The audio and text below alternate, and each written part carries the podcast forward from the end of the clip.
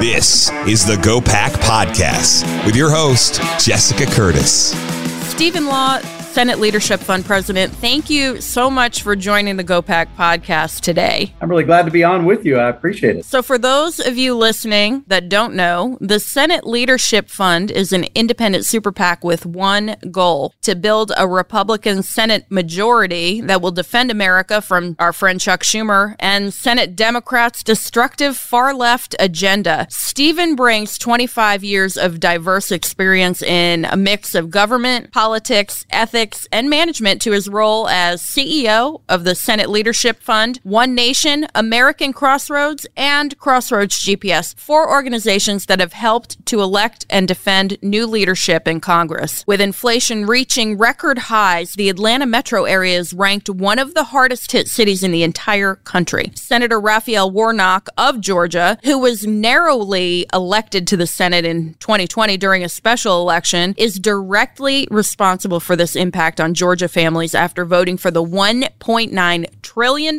Democratic spending bill. What do you predict will happen in the Georgia Senate race this year? Well, we're very excited about it for several reasons. Uh, for, first of all, we're, we're thrilled to have somebody with the star power and the common touch of Herschel Walker as our nominee. And also, we, we think our hand got strengthened substantially by Governor Brian Kemp's blowout primary victory. And that's something that I think obviously is important for the governor's race, but it's going to have reverberations all through the Republican ticket in Georgia. I mean, he's uh, Kemp is going to lead a unified, energized Republican Party to some big wins this fall, and that includes the governor's race. But we also think he's going to have a great teammate in Herschel Walker. And, and lastly, as you know, Raphael Warnock got elected by promising Georgians that he was would be a moderate, that he would work with Republicans and Democrats. Those were his exact words. And, and portrayed himself somebody who'd be a middle of the road guy. And, and what happened instead is he came to DC, he got caught up in the political swamp, and he just votes right down the line with New York Senator Chuck Schumer. And that's been great for New York Senator Chuck Schumer. Uh, but it's been terrible for the citizens of Georgia. And one of the things that Warnock is on record for is having supported these gargantuan spending increases that, that experts across the board, econ- even Democratic economists, say are responsible for driving up this inflation. He's voted for the same kind of policies, the Biden war on affordable energy that's driving up prices at the pump. And as we all know, energy is a driver of inflation across the board. And so Raphael Warnock has been responsible for this because he didn't do what he told the voters of Georgia he would do. And we plan to hold him accountable. Absolutely. So the Senate Leadership Fund brought in more than $475 million for the 2020 election. In the first quarter of 22, you ended that quarter with an all time record of $72.3 million cash on hand. What trends in fundraising are you seeing for the 2022 midterms? Well, fundraising is driven more than anything else by the, the passion of the donor community. And that's true if you're a Republican or a Democratic group. But our donors are, are genuinely worried about whether this country can survive another two years of Joe Biden and liberal Democrats in charge in Washington. I mean, they see the impact on the economy. Many of these people are successful. They look at macroeconomic trends and they're very very worried. They look at family budgets as do we you know retirement savings our schools our national security. And so there's a huge amount of energy in the donor community both very small donors people who write very small checks uh, as well as people who write large checks to organizations uh, like ours. And so uh, I, I don't know that we'll end up at that same level that we did in 2020 at the end of the day. That was a presidential year and that in, in, presidential cycles even though we don't play in the presidential election those tend to be much larger years in overall fundraising. But you're right so far we have hit a record in every single quarter and so we we like what we're seeing so far. That's awesome. I mentioned it before just briefly. You you have quite an impressive career behind you. So with that said what would you say is the the most valuable lesson that you've learned over over the course of your career. That's nice of you to say. I I, uh, I think if there's one one thing that I've seen both in, in, my own career, but also uh, with others who I respect, I'm reminded of something that my old boss at the U.S. Chamber, Tom Donohue, what he used to say was, "I never hire anybody as dumb as I am." And uh, you know that that's one way of saying you you you look to hire the best people. You find people who are truly excellent at what they do. They're they're dedicated and they have high integrity. And then you do everything you can to help them succeed, and the whole organization does well in turn. I've had any role in doing that. It's because you know here at least, and other places I've worked, we try to make it a place where we're on a mission that matters where people check their egos at the door and we celebrate everybody's contributions to the successes that we achieve. But there's one thing I've learned uh, more than anything else is that to accomplish anything worthwhile, unless you're Elon Musk, you're not going to do it on your own. You, you've got to build a great group of people who are smart, who can work together, and uh, who can pull on the oars together to get done what you want to get done. Amen. And there is so much value in in having a team, and I can say that from the GOPAC team myself, just having a team team surrounding you that is all in on the mission. And I love, you know, I love your mission and I love our mission and, and the ability that we have to work kind of in tandem with, with you all to try to fight the good fight for the, the Republican Party and for the future of America. So all told, this fall, SLF is going to drop $37 million in Georgia, 15 million in Nevada, and 14 million in Arizona to take Democratic held seats back. How else are you guys leading the way to defeat Democratic senators in these states? Well, the most important thing we can do in this intermediate phase is to, to, to really focus on the issues and the concerns that, that Americans have. And uh, we're, we're going to be doing a fair amount of that uh, over the months ahead, just sensitizing people to uh, both the, the issues they already know that they're wrestling with high inflation, declining retirement savings, crime in their neighborhoods, other things like that but then also make sure that they they clearly understand the nexus between those concerns and what's been going on in Washington. And the first thing we're going to do is start holding people accountable, start pointing out uh, how the policies, how the budget and spending decisions have contributed to where America finds herself right now. I mean, it, it's just incredible. You think go back 18 months, and uh, there are people who may or may not like uh, the former president, may not like his personal style. They may like it, they may love his policies. But the bottom line is that the state of the average American's life has deteriorated so much in the last 18 months since Joe Biden took the oath of office and we swore in a Democratic Senate and a Democratic House. And that's the area where I think we need to communicate and help people to understand that this didn't happen by accident. It didn't come out of thin air. And the truth is, already most people we talk to, whether it's in polling or in focus groups or otherwise,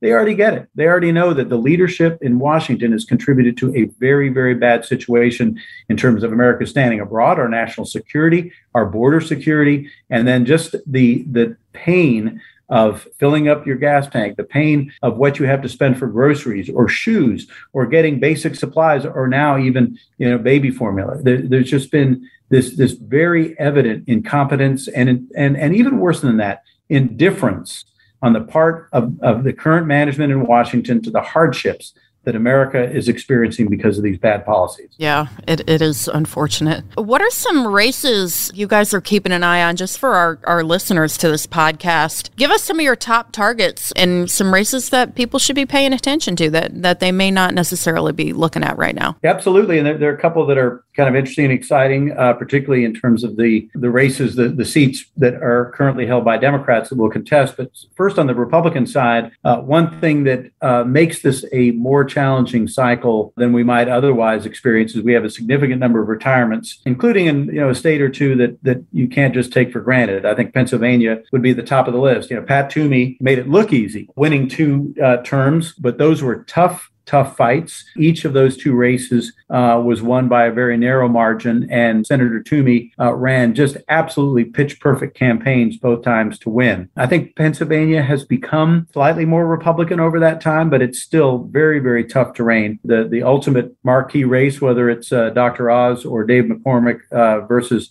John Fetterman, is going to be a very tough hard fought race and, and probably the one open seat that we're you know, most concerned about. Uh, we've got open seats also in North Carolina, Ohio, and Missouri. Those are much more, I think, favorable to us. North Carolina, uh, we've contested heavily. Democrats have certainly poured hundreds of millions of dollars in trying to win North Carolina Senate races. They've come up short three times in a row. We think that Ted Budd's going to be a good candidate. Sher- Cheri Beasley um, somewhat of a lackluster candidate. At the end of the day, we feel good about that, but we'll be active there. Uh, I think at the end of the day, Ohio and Missouri will be fine. We, there's a, a difficult primary underway in Missouri. That's one that uh, where the outcome could have an impact on our competitiveness there, and we're we're certainly looking at that. And then the last, I would say, really the only incumbent who I think faces a, a tough race is Senator Ron Johnson in Wisconsin, but he has really stepped up to the plate. He's running an effective campaign. You know, we're, we're in there as well. And I think at the end of the day, he is likely to draw an opponent who is pretty far to the left of where Wisconsinites are. I think the state right now is in a more conservative and Republican mood, and I feel good about our opportunities there. But still, that's uh, that's one that we have to watch carefully. Gotcha. So, little known fact to the listeners, you, you used to serve as chief of staff to Senator McConnell. Serving under him, what qualities did you observe are most important to be an impactful leader such as Senator McConnell is? Well, in terms of his leadership of the caucus, or I guess in the Senate side, it's called the conference, mm-hmm. I, have seen a, a number of, of Republican leaders over the years, and they've all had great qualities. But what I think Leader McConnell brings is an innate ability to apply strategy to situation, mark out a goal, and then convince the caucus, everybody from Susan Collins to Ted Cruz, that it's in the interest of the of the entire conference to hang together, to be unified, and to pursue that goal together. And then the last and I think most important trait that he exhibits all the time, and that I think earns him the respect of his colleagues, is that he's willing to go out in front of the army, take all the arrows from the left wing media if it, if it's a a strategy that that you know garners controversy from them, and, and, be the first one to lead. And I think that's the sort of thing that builds courage, unity within the caucus and the, and the conference, sorry, and, the, and, people are willing to support it. And, I, one recent example of that was uh, Senator McConnell's uh, recognition that the Democrats' so-called voter integrity law was was basically a means of nationalizing voter systems, weakening voter integrity requirements, and making the entire system across the country far more susceptible to fraud. And and a lot of other provisions in there including taxpayer funding for campaigns and statehood for the district of columbia and other really dumb ideas. Now when when the issue presented itself there was a huge head of steam behind it. It was conflated with voter suppression and even with civil rights uh, you may recall that, that Joe Biden said that if you're against this, you're for Jim Crow 2.0. He said you're basically a traitor, just like the uh, the Confederates in the Civil War. I mean, just completely incendiary and irresponsible language. Well, Senator McConnell was willing to take him on, uh, take the point, and be the advocate for shutting that uh, legislation down. Uh, he built a strategy around it. He got his conference unified behind it, and he won. And uh, th- those sorts of things take a lot of preparation, a lot of effort. You have to know your conference well, each and every member. You've got to work each one of them carefully. But most importantly, you've got to be willing to put your own self on the line to fight those fights and get everybody unified. So before I let you go, Steven, give us one final thought. This is going to be, in terms of the national atmosphere, the best election environment that Republicans have run in since at least 2010, maybe 1994, maybe even 1980. Just an incredible election cycle. One of the things that makes Senate races interesting is that a great environment alone doesn't help you win. It, it, requires good candidates who can take the fight to the Democrat. We see great opportunities in places like Arizona, Georgia, New Hampshire, and Nevada. But in each of those races, to varying degrees, the Democratic candidate is not letting the grass grow under their feet. They're getting ready, they're raising a huge amount of money. And in some of these cases, they have formidable fundraising war chests already, especially Mark Kelly in Arizona and Raphael Warnock mm-hmm. in Georgia. And in some of these states, we already have candidates we're very excited about, like Herschel Walker, who we talked about earlier, Adam Laxalt in Nevada, we didn't mention him. In Arizona and New Hampshire, we still have primaries. And the concern that, and we're going to just have to watch it closely, is will we nominate people who can put together the same kind of aggressive campaign? They don't need to raise as much as Kelly or the Democrat uh, Maggie Hassan in New Hampshire, but they will need to put together full fledged campaign. If we have that, we can be competitive there. And then the last race I'll mention, because of that principle about the importance of candidates, people should keep a close watch on the state of Washington where one of our very best Republican challengers, Tiffany Smiley, is uh, challenging Patty Murray, who's uh, been around that, been in that seat for far too long. Yeah.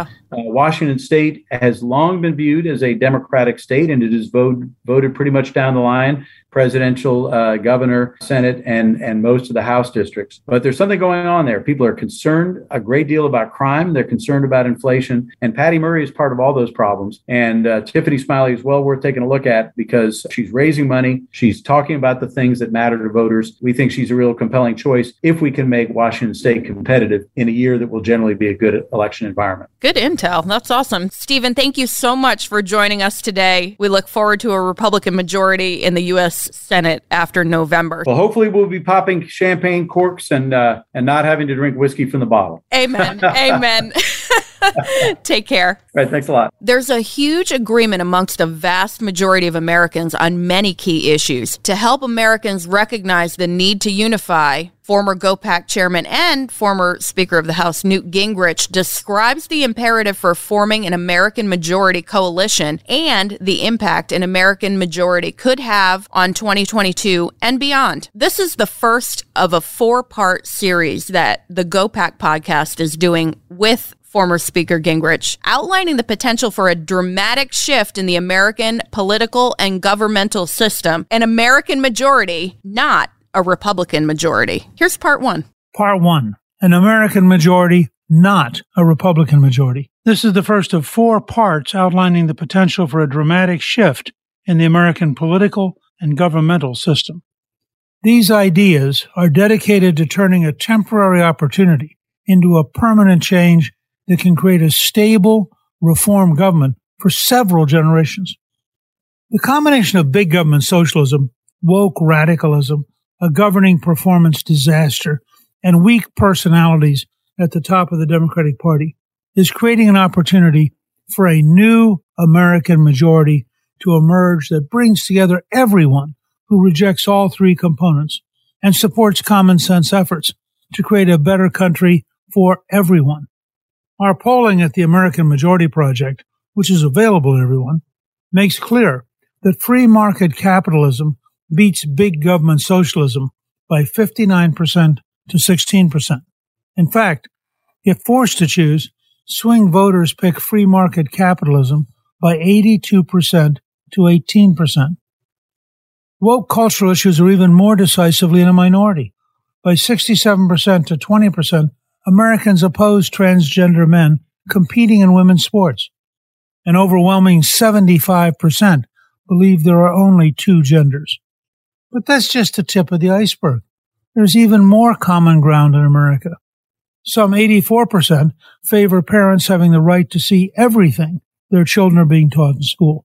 By the same margin, Americans think American ideals are worth fighting for. By 79% to 12, Americans favor religious freedom. By a similar 77 to 12, Americans oppose the canceling and censoring of people and speech. An amazing 91% oppose racial discrimination. Only 6% think people should be given preference due to their race. What is emerging is the potential for an American rather than a Republican majority. If everyone who opposes big government socialism and left wing woke ideology can work together, there is enormous potential to get good things done. This potential requires Republicans to think much more broadly about their language, proposals, and actions. Done correctly, the 2022 and 2024 elections can bring together Republicans, independents, and anti left Democrats into a grand coalition comparable to the one President Franklin Delano Roosevelt created in the 1930s, which in many ways has defined our politics for 90 years. Building an American majority does not require accepting the policies of the left. There are tens of millions of Democrats who are tired of high food and gas prices, rampant crime, the collapse of the border, the inconsistencies of left wing bureaucrats. This American majority can reject every element of the left and still be a broad coalition of Republicans, independents, and anti left Democrats. The members of the American majority are those who favor common sense solutions to the challenges that face America and oppose those who, for their own hard left ideology, try to force unworkable solutions down American throats. The key ideas for this new American majority were developed and explained by Ronald Reagan. a Democrat turned Republican. As a movie star, Reagan knew his following was much broader than the Republican Party, which according to Pew Research after Watergate had dropped to 21% of all Americans by 1975. Internal polls at the Republican National Committee were even more disheartening, with only 17% identifying as Republican. There was a real danger that the GOP would become a minority party. It was clear that a base mobilization campaign would get nowhere with a base that small. There had to be a base broadening campaign, and former Governor Reagan understood this imperative. Then candidate Reagan, speaking at the second conservative political action conference in 1975, said, Let's have a new first party, a Republican Party, raising a banner of bold colors, no pale pastels, a banner instantly recognizable as standing for certain values which will not be compromised. Yes, we must broaden our base, but let's broaden it the way we did in 1972. Because those Americans, Democrats and Independents and Republicans, are still out there looking for a banner around which to rally. And we have what they want, what they're seeking. But they don't know that. And sometimes I wonder if we know it. You know, Reagan's vision of no pale pastels repudiated the Republican establishment's desire to take the GOP to some kind of mushy middle where Republicans could pretend to be frugal liberals and could be intimidated into accepting the establishment's dumbest and weirdest ideas. When Reagan's vice president, George H.W. Bush, was behind by 19 points in May 1988, there was a temptation to move to the middle, but the Reagan spirit was still there. The strategy was adopted to expose Governor Michael Dukakis for the liberal he was. After five months of defining Dukakis as a Massachusetts liberal, Bush won with 54%, which meant that one out of four voters switched between May and November. That was the power of Reagan's bold colors. After the damage done by Joe Biden, Kamala Harris, Nancy Pelosi, and Chuck Schumer, there's never been a more opportune time for a bold colors GOP. Done correctly, it will attract millions of independents and anti left Democrats. Then, in 2023 and 2024, if the Republican majorities in the House and Senate govern with an American majority attitude rather than a narrower Republican majority attitude, there will be an opportunity to win in 2024 with a campaign that attracts everyone but the hard left. Many Republican governors already understand the power of articulating solid conservatism while solving problems with common sense and focusing on helping people improve their lives. The key is for Republican House and Senate candidates and members and their staffs to learn this. They must create both the campaign in 2022 and the opening round of governing as a majority in 2023. The examples of the Republican governors and the Republican Congress should create an opportunity for the Republican presidential candidates to compete for the nomination of an American majority movement, not just a traditional Republican Party. The difference between an American majority and a Republican majority is so important to the future of the country that I am dedicating four consecutive areas to outline how it can work. Next, I'm going to talk about President Reagan his approach to governing, and his reelection. Then I'm going to turn to the bipartisan nature of the contract with America. I'll explain how it helped us win a majority for the first time in 40 years and then win reelection for the first time in 66 years since 1928. Finally, I'm going to talk about the polling data from the American Majority Project, which indicates the potential for a citizens' majority in 2022 that transcends the traditional parties. That was part one. Stay tuned for part two in our next episode, where Newt will discuss the American majority we can build by understanding the one that emerged to support President Ronald Reagan back in the 80s. This has been the GOPAC Podcast. Learn how we're educating and electing a new generation of Republican leaders at gopac.org.